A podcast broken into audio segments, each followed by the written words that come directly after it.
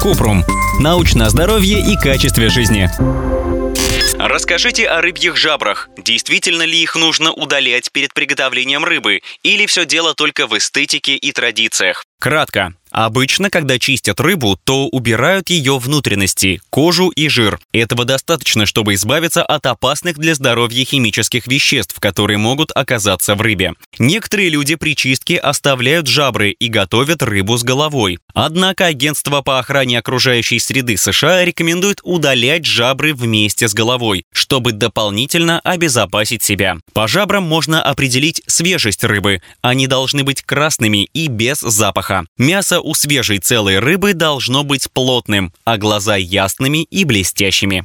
Подробно. Иногда рыба содержит химические вещества, которые могут быть опасны для здоровья если есть рыбу в больших количествах. Чтобы этих вредных веществ стало меньше, при чистке нужно удалить кожу, жир, внутренние органы, где они, скорее всего, накапливаются. Вот что еще можно сделать при разделке рыбы. Удалить и выбросить голову и жабры, отделить филе рыбы и срезать жир и кожу, прежде чем готовить. Как можно скорее почистить рыбу и убрать в закрытую тару, если не будете готовить сразу. В сырой рыбе могут быть бактерии и паразиты, поэтому, чтобы предотвратить пищевое отравление, при разделке рыбы не забывайте мыть столешницу, доски, ножи и посуду. Важно тщательно мыть руки водой с мылом до и после обработки рыбы. Чтобы не получить пищевое отравление, также нужно хранить сырую рыбу в закрытой таре на нижней полке холодильника. Использовать разные разделочные доски для сырых и готовых продуктов.